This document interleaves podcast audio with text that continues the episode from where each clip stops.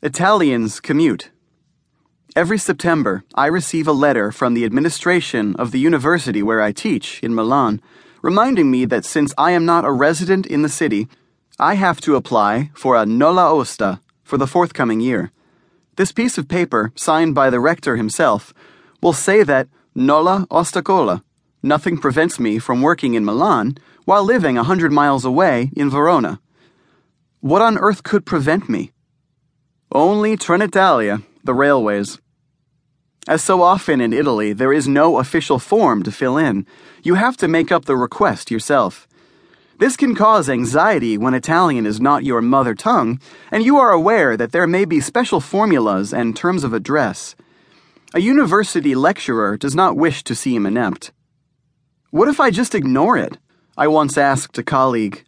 It's only a formality. That was many years ago, in the 90s.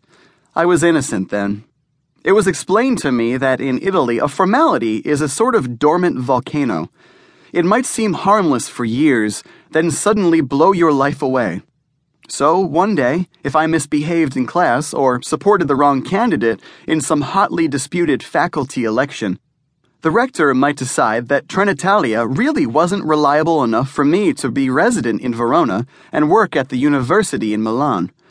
In the same way, in Italy, after years of neglect, certain laws on accounting or political party fundraising might quite suddenly be vigorously enforced for reasons that have little to do with someone's having broken the law. Never say only a formality.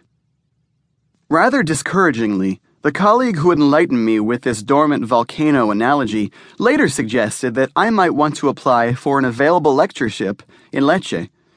Disturbed, I pointed out that if Milan was a 100 miles from Verona, Lecce was 600. At that point, surely the Nulla Osta would not be a formality at all. There's an overnight train, Verona Lecce, I was told. No problem. You could go twice a week, or stay the week and come home at weekends. It was a serious proposition. Hundreds of thousands of Italians do this. In Milan, I have colleagues who are resident in Rome, in Palermo, in Florence. I have students who return to Naples or Udine every weekend. Thousands upon thousands of miles are traveled. Italians like to live where they live, where they were born, that is, with mama and papa. Then they commute. Even when it offers no work, your hometown is always the best town. A thick web of family ties and bureaucracy anchors you there.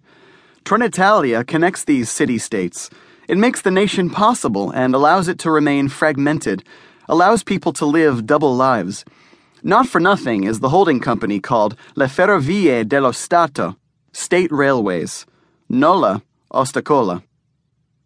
To be present at a 9 o'clock lesson or thesis commission in Milan, I have to get the 640 Interregionale from Verona Porta Nuova to Genova Piazza Principe.